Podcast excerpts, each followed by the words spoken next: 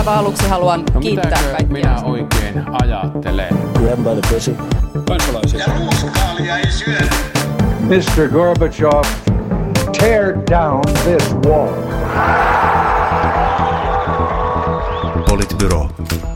Aivan mahtavaa vuotta 2022 täältä Politbyrosta. Täällä jälleen samat naamat. Sini Korpinen, Jälleen täällä. Juha Töyrylä Huomenta. sekä minä Matti Parpala.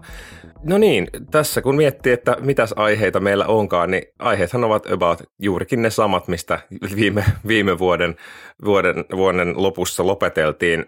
Me ollaan vähän niin kuin sellaiset hyvät ystävät, vanhat hyvät ystävät, että on kuin mitään siinä välissä ei olisi ollutkaan, Kyllä. vaikka kohtaisi vasta kahden vuoden päästä. Just näin. Samat, samat, samat räntit jatkuu koronasta ja aluevaaleista ja niin edelleen.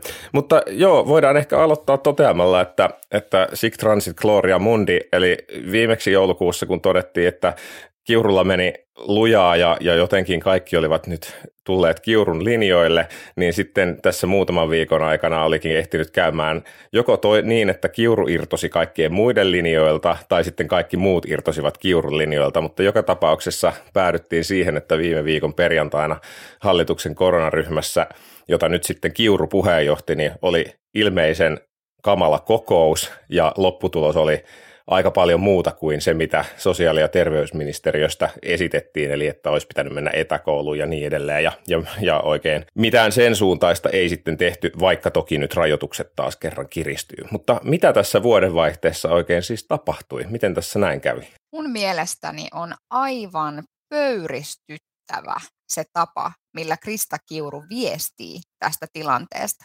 Ja mä, niin kuin se vi, viime perjantaina nyt on niin kuin asia itsessään, mutta siis se STMn tiedotustilaisuus liittyen siihen tutkijaryhmän tekemään selvitykseen long covidista, niin se oli niin kuin jotenkin se Krista Kiurun, siis se tapa, millä se käytti sitä raporttia, joka pakotti erittäin monet tutkijat itse asiassa heti sen jälkeen ja sitten myöhemmin esimerkiksi Ylen tekemässä jutussa aika paljon korjaamaan sitä, että heidän niin kuin, oma näkemyksensä ei ole se, että sitä voidaan tulkita ihan sillä tavalla, kuin se Kiuru on niin kuin, tulkinnut.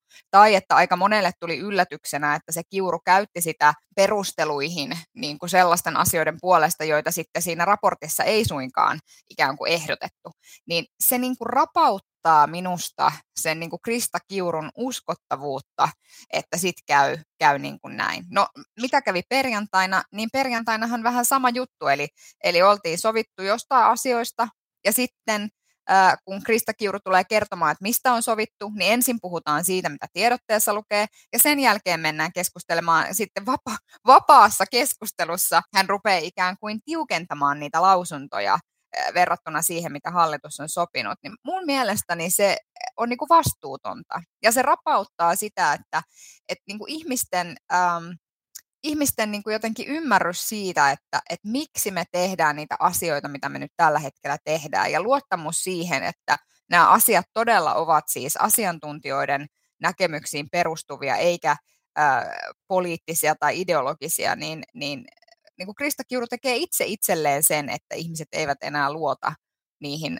sieltä STMstä tuleviin lausuntoihin ja näkemyksiin. Niin siinä long covid-raportissa tai niissä tiedoissa, mitä siitä nyt tähän mennessä on julkaistu, niin tietenkään siinä ei ole mitään, ilmeisesti mitään poliittisia suosituksia, vaan kyse oli, kyse oli tällaista niin kuin, tota, lääketieteen piiriin kuuluvasta tutkimuksesta, ja mun mielestä se on tietenkin STM voi käyttää sellaisia tutkimuksia jonkun poliittisen linjan perusteluun, sehän kuuluu, kuuluu sitten niin kuin ministeriön virkamiehille ja, ja poliitikoille, mutta olen kyllä samaa mieltä siitä, että, että nyt STMssä ja, ja Kiuru on niin kuin selkeästi epäonnistuneet siinä, että miten tätä tilannetta olisi pitänyt johtaa ja miten eri osapuolia olisi pitänyt pyrkiä, pyrkiä niin kuin vakuuttamaan niistä kannoista, mitä ehkä STMllä on. Ja, ja, ja mä olen samaa mieltä myös siitä, että, että iso osa tästä nykyisestä viestinnän epäselvyydestä, niin vastuu siitä kyllä kuuluu, kuuluu Kiurulle ja, ja STMlle. Sinänsä tässä on mun mielestä myös sit se toinen puoli, missä, mistä niin kuin STMn toimintaa pitää arvioida, ja se,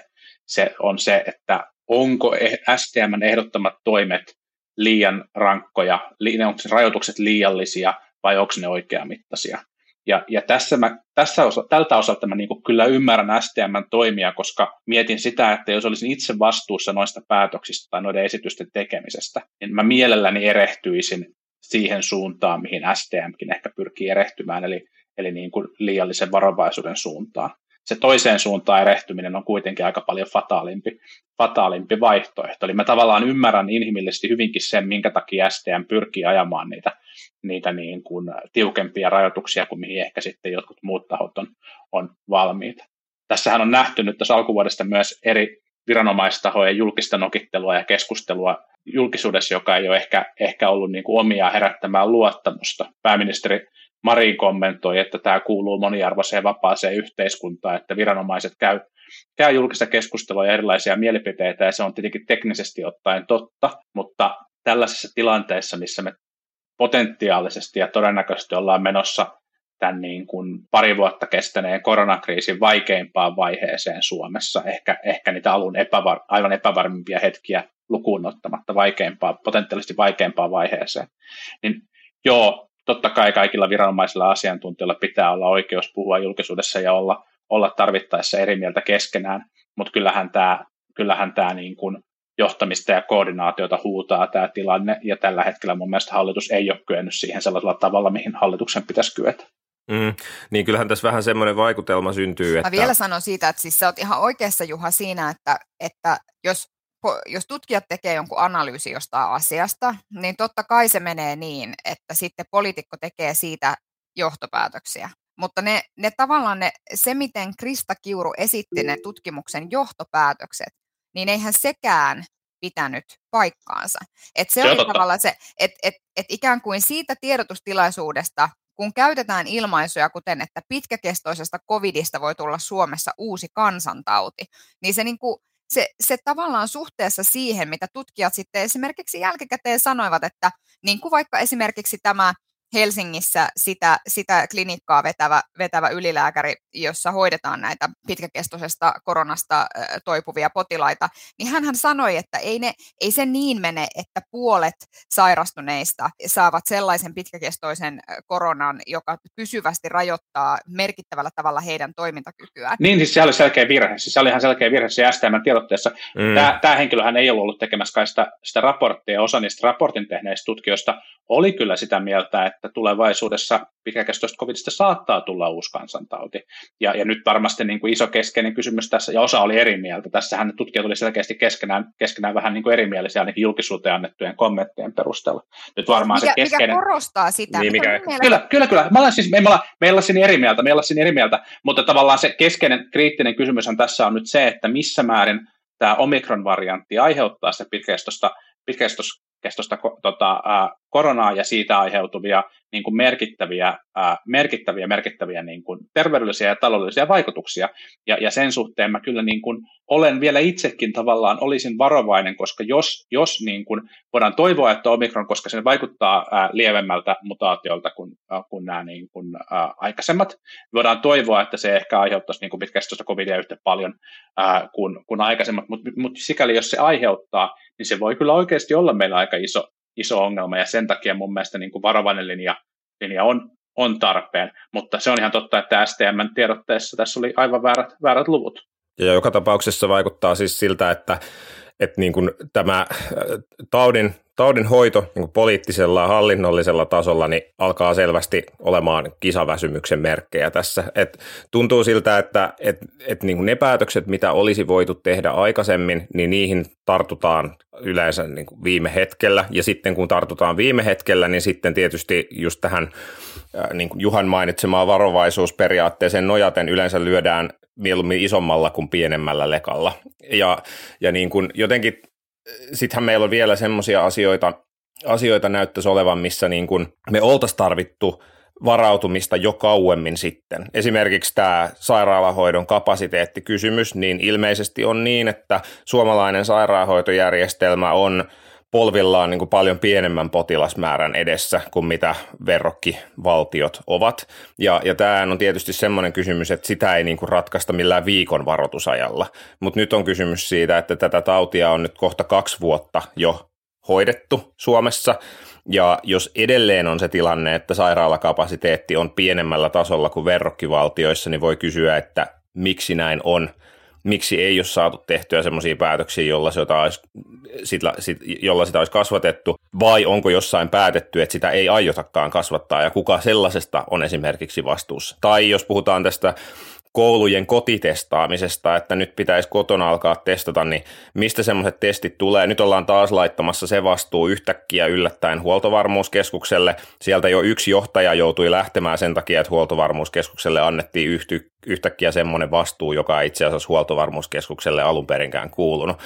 Et kysymys kuuluu, että onko, onko tätä esimerkiksi valmisteltu etukäteen, ei näytä siltä. Et jotenkin tuntuu siltä, että aika näyt, näyttää kovasti siltä, että aika paljon olisi ehkä voitu tehdä aikaisemminkin, ja, ja että onko tilanne sitten ollut se, että ainoa, joka on tavallaan miettinyt näitä koronan valmistautumistoimia, on jotenkin STM yksinään nurkassa, ja, ja kaikki muut hallinnon alat mukaan lukien pääministeri on sitten niin kuin antanut ikään kuin asian olla niin kauan, kunnes se kriisiytyy. Ja se on tietysti vähän huono tapa johtaa, että jos vasta sit siinä kohtaa ruvetaan johtamaan, kun tilanne on jo kriisiytynyt, koska silloin vaihtoehdot on väkisin rajatummat kuin ne, mitä olisi voitu tehdä, jos oltaisiin vähän, vähän oltu aktiivisempia jo aikaisemmin. Et siinä mielessä näyttää, että, että pisteet tästä koronakriisin hoidosta on nyt ehkä hallituksella vähän, vähän alentuneet, mutta tietysti toivotaan, että tuloksissa se ei niin kuin näkyisi ainakaan niin kuin terveys, terveyden näkökulmasta negatiivisena. Niin se on, se on siis, se on siis just, just näin, ja, ja jotenkin mun mielestä se on niin kuin nä, näkynyt myös sekä, sekä niin kuin lehdistössä että kansalaisten joukossa, mutta, mutta myös niin kuin poliittisessa johdossa se, että, että oli sellainen toive siitä, että se toisen rokotteen saaminen ja, ja rokotekattavuuden saaminen sinne 80 prosenttiin riittäisi ratkaisemaan tämän, tämän kriisin. Ja se, se niin kuin julkisessa keskustelussa näkyi pitkin viime vuotta, kunnes sitten aivan loppuvuodesta me alettiin nähdä Tanskan kohdalta, jossa rokotekattavuus oli suurempaa, että, että tämä ei vielä tämä ei vielä tätä poista, ja tietenkin monet asiantuntijat, jotka ymmärtää, ymmärtää sen, että virus mutatoituu, niin on voinut, voinut sen jos ennakoida, että ei se näin suinkaan, suinkaan niin kuin välttämättä mene. Mutta kieltämättä siis mä ihan samaa mieltä, että ehkä niin kuin Suomen sinänsä hyvin onnistunut koronanhoito, niin siinä se isoin epäonnistuminen on ollut semmoinen niin kuin ennakoiva ote. Onhan näitä varasairaaloita on nyt niin kuin, on niin kuin perustettu, eli avaamiseen on, on varauduttu, että sinänsä sitä niin kuin hoitopaikkojen määrää on lisätty, ja, ja se ilmeisesti Suomessa se pullonkaula on, on siis keskeisesti vielä nimenomaan hoitohenkilökunnassa. Ja tähän nyt, nyt sitten on kai sieltä marras-joulukuusta valmistauduttu siten, että ollaan valmisteltu valmiuslain käyttöönottoa ja, ja sen varmistamista, että, että henkilökuntaa, henkilökuntaa pyrittäisiin sitten tarvittaisiin siirtämään tai varmistamaan näihin, näihin niin kuin hoitotehtäviin. Ja nyt sitten varmaan tulevat viikot näyttää, että, että onko tämä ollut riittävää valmistautumista vai ei. Ja vielä jos mä palaan niin kuin siihen, siihen, että koronaväsymyksestä puheen ollen, mä niin luulen, että ihmisillä, että ihan kaikilla meistä alkaa olla sitä koronaväsymystä. Ja ehkä se mm. asia, mistä, mikä mä, mitä mä kaipaisin, olisi se, että kun hallitus puhuu siitä, että miksi rajoitustoimia tulee, niin me puhuttaisiin siitä, että miksi niitä rajoitustoimia on. Niin kuin mikä on se primäärisyy tai miksi pitää rokottautua, mikä on se primäärisyy. Ja jossain vaiheessa, koska ja mä ymmärrän sen, että meillä on myös näitä tällaisia niin kuin nolla-covid-tapausta tyyppistä niin kuin, kantaa edustavia ihmisiä, että ikään kuin pyritään estämään sen, sen niin kuin viruksen leviämistä. Niin ehkä tavallaan se fokus tässä viestinnässä pitäisi nyt tosi paljonkin olla itse asiassa tässä sairaalakapasiteetissa ja siinä, että, että tässä on kyse siitä, että me pidetään se toiminnassa. Koska sitten tavallaan muuten tämä keskusteluhan on niin kuin osittain ollut vaikka rokotteiden kanssa sitä, että miksi rokotte, rokote pitäisi ottaa, koska myös rokotettu ihminen voi sairastua, myös rokotettu ihminen voi levittää sitä tautia, kyllä, mutta tutkimusten mukaan me myöskin tiedetään, että rokotettu ihminen erittäin erittäin paljon harvemmin sairastaa sen vakavan taudin, joka vaatii sairaalahoitoa, ja siinä on kyse tavallaan sen sairaalakapasiteetin turvaamisesta. Ja tavallaan tämä niin palautuu siihen, mun mielestä me puhutaan aivan liian vähän tällä hetkellä siitä rokotepassista ja siitä, että miten me saataisiin nämä rokotteet rokotteet niin kuin aidosti tämä rokotemäärä nyt ylös. Meillä on edelleen satoja tuhansia yli 12-vuotiaita suomalaisia, jotka eivät sitä rokotetta ole ottaneet. Ja näiden mm. ihmisten osaltahan se ei se primääri huoli ole se, että sairastuuko ne vai eikö ne sairastu, vaan sen, sen niin kuin tavallaan sen sairastumisen vakavuusasteen hillitseminen tai siihen vaikuttaminen. Ja musta jotenkin niin kuin tuntuu, että tämä, tämä, tämä niin kuin, että me puhuttaisiin tästä sairaalakapasiteetista enemmän, voisi auttaa. En, tai en tiedä, ehkä ei, mutta että, että tässä tullaan just siihen, että nyt jos mun pitäisi tästä niin kuin from the top of my head niin kuin teille luetella, että mitä rajoituksia meillä on, mitä mun pitäisi tehdä, jos mä teen positiivisen koronatestin, mitä mun pitäisi tehdä, jos mun puoliso tekee positiivisen koronatestin, niin, niin mun on, en, en, en, niin kuin multa itseltänikin on kadonnut jo pikkuhiljaa niin kuin käsitys siitä, että mikä tässä tilanteessa mm. nyt on se, mitä pitää ja nyt, tehdä. Ja nythän se on siis, juuri tämähän on tietysti juuri tällä hetkellä nyt muuttumassa, ja se on osittain asia, mihin valtiolla ei ole päätöksentekovaltaa, vaan joka pitää kunnittain linjata, ja sekin tietenkin sekoittaa sitä, että että eri ihmiset, eri ihmiset asuvat eri paikoissa ja eri asuinpaikat määrittävät eri tavalla erilaisia sääntöjä ja ne muuttuu eri aikaan ja kaikkea muuta. Että totta kai niin kuin, sen, takia tämä on, sen takia tämä on hankalaa ja tietysti niin kuin, tämä on erityisesti asia, joka vaatisi myös sitä ennakkoon valmistautumista, että tavallaan ehdittäisiin valmistella joku yhteinen linja, joka julkaistaisi yhtenäisesti samaan aikaan samoilla alueilla, samoilla viestintä, ää, niin kuin viesteillä ja niin, kuin niin edelleen ja sitä on, semmoista on vaikea tehdä, kun se tulee ad hoc, ja sitten vielä se, että viime viikolla nähtiin tämä, että ikään kuin näistä rajoituksista, mahdollisista rajoituksista ja vaatimuksista käydä jotenkin räväkkä julkinen keskustelu etukäteen, niin, niin joo, en, en yhtään ihmettele, että kansalainen Korpinen on siellä vaatekaapissa huolissaan, että, että Ei, mä oon tällä olla. hetkellä tullut vaatekaapista ulos. Ei pidä antaa ihmisille virheellistä tietoa. Toi on tuommoista Krista Kiurumaista viestintää Vi- nyt, Matti? No se, mä tulkitsen sen vaan niin, koska tausta on niin pimeä. Jossain pimeässä bunkkerissa niin siis joka tapauksessa on. Kyllä. Ehkä se on jotain muuta kuin vaatekaappi. Mutta joo, mutta, mutta edelleen jäämme siis odottamaan viranomaisilta lisää ennakointia ja selkeämpää viestintää. Ja, ja tota, se varmaan hyödyttäisi myös myös tuo, näissä aluevaaleissa, joihin, joihin myöskin poliitikot ää, viestinnällisesti voivat vaikuttaa. Aluevaalit ovat siis nyt ennakkoäänestys on käynnissä ja ensi viikon sunnuntaina on sitten vihdoin tämä kaikkien muiden paitsi helsinkiläisten suuresti odottava vaalipäivä. Ei voi, ei voi sanoa, ettäkö varmaan kansalaisilla olisi tästäkään ihan eksaktia käsitystä, että mistä aluevaaleissa päätetään, varsinkin kun esimerkiksi eräs puolue kampanjoi sillä, että bensan hinta pitää saada alas. Josta tietenkään aluevaltuustot ei toistaiseksi päätä ennen kuin bensaverotuksesta päättäminen siirretään, siirretään alueille, mikä voisi tietysti olla ihan mielenkiintoinen tapa rahoittaa sote, sote-kuluja.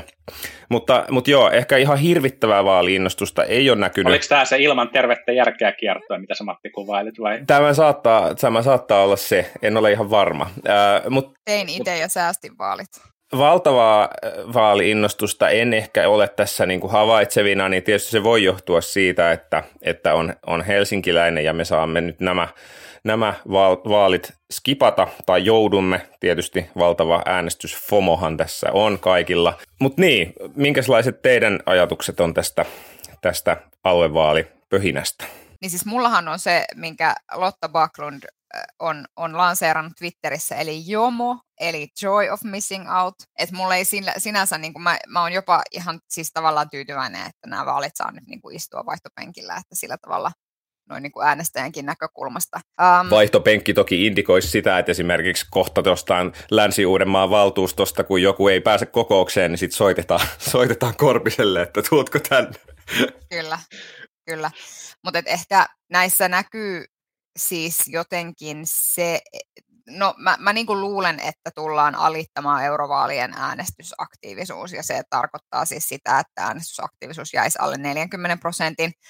Tämä niin kuin, että, e, e, että mistä tässä näissä vaaleissa on niin kyse ja mistä siellä alueella äänestetään ja, ja muuta, niin se on tietysti, ja, ja siis se näkee niin ehkä ehdokaslistoissakin, että jotenkin, että onko puolueet saaneet nyt sit aidosti sen kaikkein terävimmän kärjen näihin ehdolle ja, ja niin kuin muuta. Että, mutta no, mä toivoisin, että ihmiset menisivät äänestämään sen niin kuin erityisesti siksi, että näissä vaaleissa pitäisi valita sellaisia ihmisiä, jotka pystyisivät myös ajattelemaan, että kun tällä hetkellähän tämä uudistus menee erittäin sairaanhoitopiirijohtoisesti.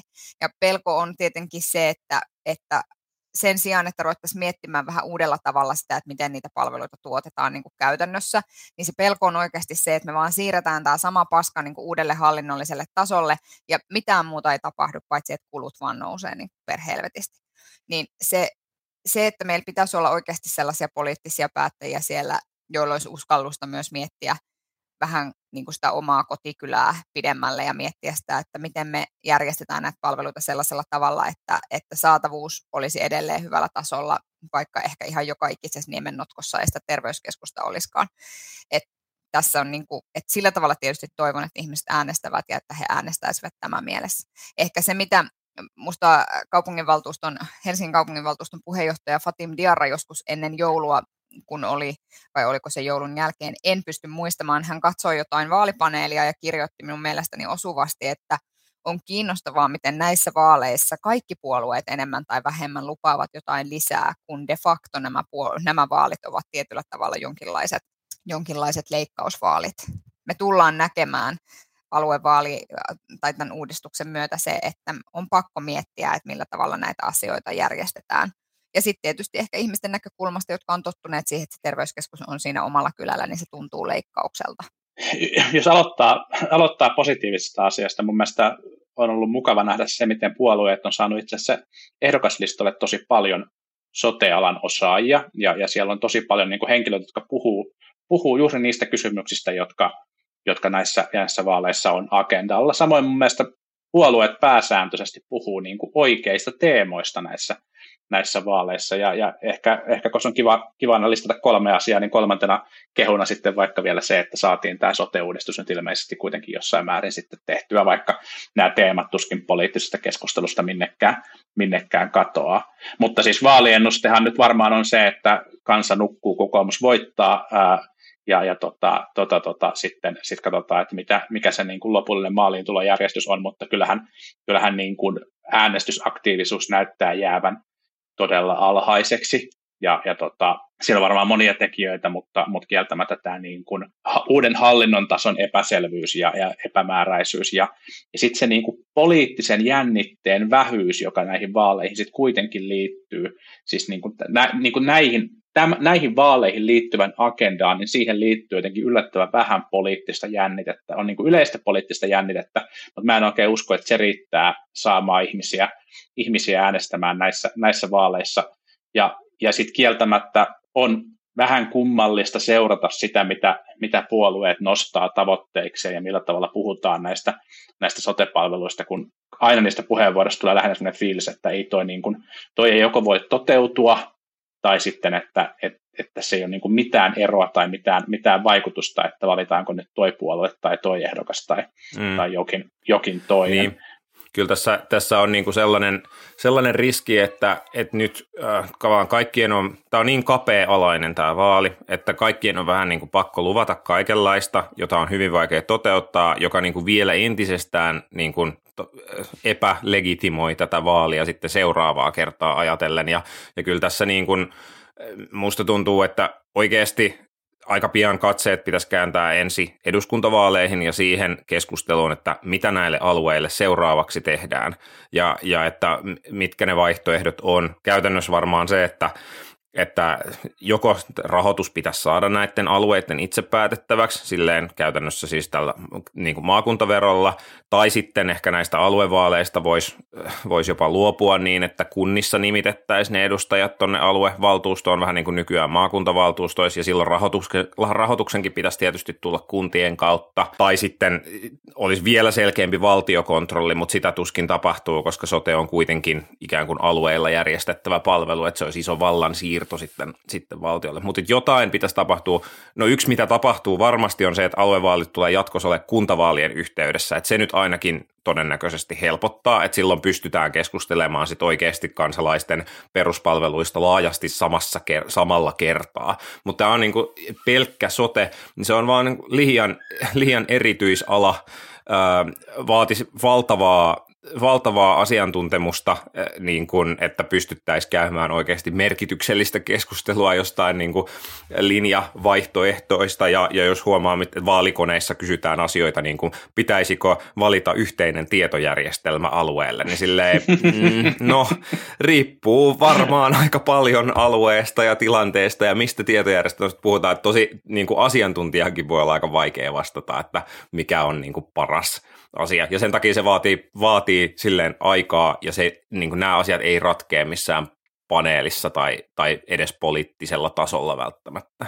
Tai toivon, että ne ei, niitä ei ratkaista poliittisella niin, tasolla siis, suorastaan. Laajasti politisoituvat sote-kysymykset niin kuin siis julkisessa kansal- kansalaiskeskustelussa liittyy siihen, että miten lähellä ne palvelut on, ja sitten ehkä se, että kuka niitä palveluita tuottaa, että onko kilpailutuksia, onko ulkoistuksia, tämän tyyppisiä kysymyksiä.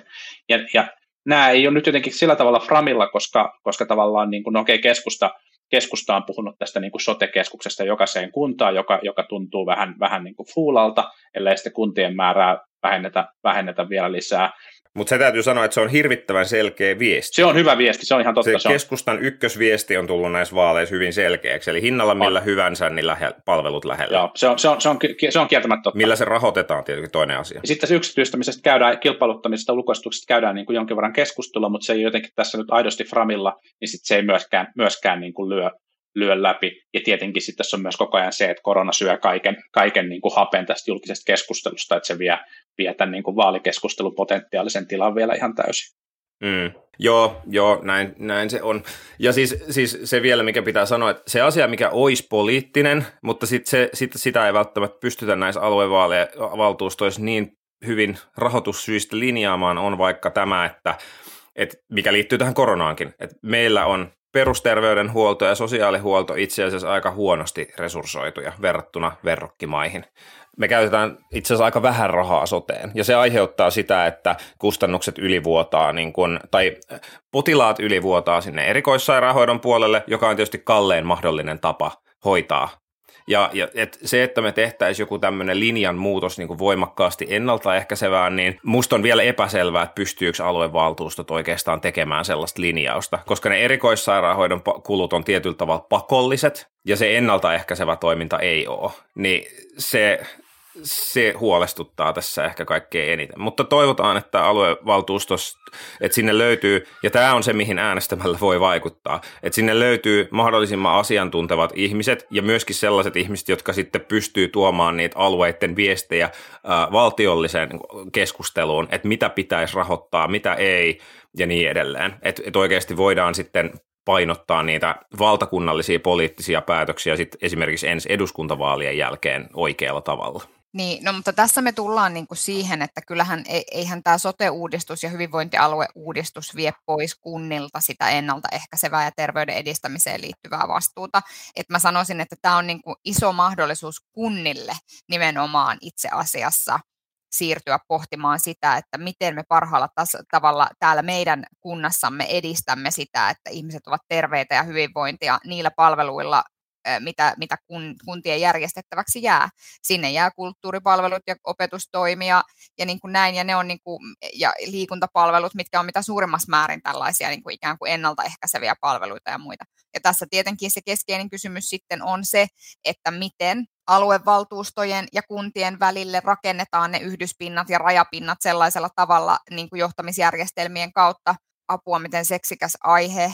Niin, mm. että, että tavallaan että käytännössä siinä on sitten kyse niin kuin tästä, että, että jotenkin, ja, ja sen takia tämä on niin kuin hyvä, että sä nostat tämän esiin, koska, koska näissä vaaleissa äh, ehkä et ehkä muutenkin me vähän niin kuin puhutaan liikaa, että no toi kuuluu tolle ja toi kuuluu tolle ja toi kuuluu tolle, eli nyt kun mä hoidan tätä, niin mä en niin kuin ole oikeastaan kiinnostunut tosta enkä tosta, vaan niin kuin tässä pitäisi nimenomaan löytää nyt sitten se niin kuin paras tapa ikään kuin toimia niin kuin eri, eri rajapintojen kanssa. Ja tämä tietysti niin kuin sitten johtaa myös siihen kysymykseen, että, että, että tietyllä tavalla kun syntyy se sellainen niin kuin asetelma myöskin, että itse asiassa minä hyödyn siitä, että tuolla tehdään asioita järkevällä tavalla, niin, äh, niin siitä syntyy sitä painetta myöskin niin kuin sitten niin kuin ohjata ja, ja käydä sitä keskustelua siitä, että miten me yhdessä saadaan tämä homma toimimaan.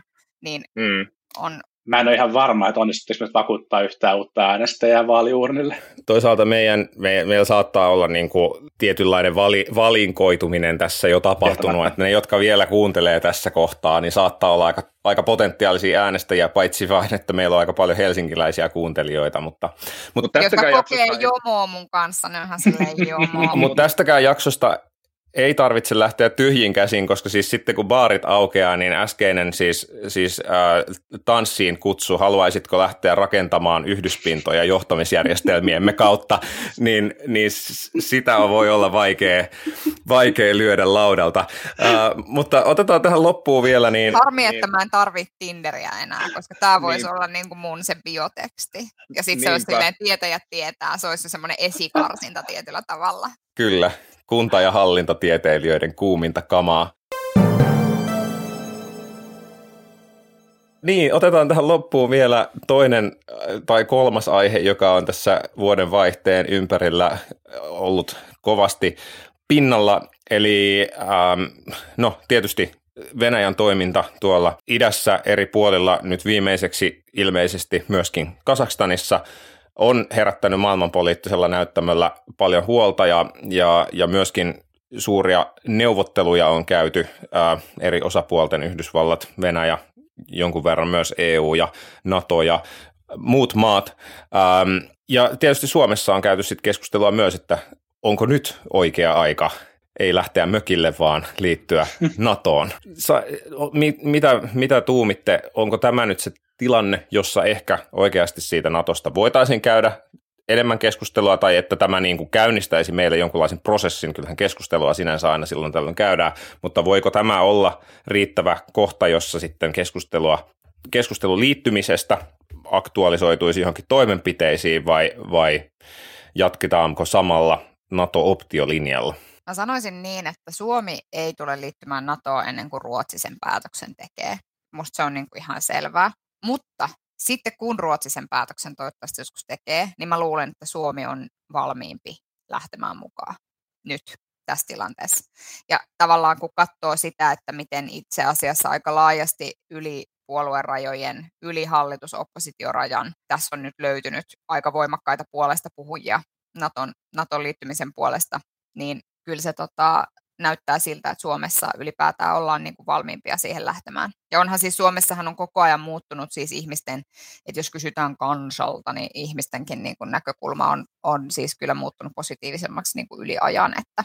Tämä nykyinen, nykyinen jännitteinen kansainvälispoliittinen tilanne on, on tosi huolestuttava mun mielestä sen takia, että, että ilmassa tuntuu olevan pelkästään eskalaation merkkejä, eikä, eikä ihan hirveästi niin kuin merkkejä siitä, että, että tilanne olisi olisi jotenkin ratkeamassa muulla tavoin, koska jos miettii sitä, mitä, sitä kriisiä, jonka, jonka ympärillä tätä keskustelua käydään, niin on oikeastaan niin kuin kolme vaihtoehtoa, jolla se voi, se voi päättyä. Jonkunnäköinen sotilaallinen operaatio tai sotilaalliset operaatiot, jonkunnäköinen diplomaattinen ratkaisu tai sitten, sitten niin kuin tilanteen kuihtuminen kasaan siten, että, että suurvaltojen ja eri maiden välit on entisestään huonontunut. Ja, ja tietenkin tavallaan tässä tilanteessa se niin kuin kaikki keinot pitäisi pistää sen diplomaattisen ratkaisun löytymiseen. Ja tämä on mun mielestä niin kuin kiinnostava esimerkki siitä, että miten meillä, meillä niin kuin NATO-keskustelu vauhdittuu niinä hetkinä, kun Venäjän niin kuin, ää, suhteet sen rajanaapureihin kriisiytyy tällaisilla, tällaisilla tavoilla. Ja se voi olla, olla niin kuin jossain vaiheessa tulevaisuutta se niin kuin Venäjän tavoitteiden vastainen tulos, että, että Suomi päättääkin lähteä hakemaan sitä NATO-jäsenyyttä tästä, tästä niin kuin, ää, heidän politiikastaan, politiikastaan ja toiminnastaan johtuen. Mutta mä oon kyllä samaa mieltä Sinin kanssa siitä, että mä en usko, että se vielä, vielä tässä yhteydessä, yhteydessä tapahtuu, ellei sitten valtiojohdolla ole jotain sellaista tietoa, mitä meillä muilla, muilla ei olisi.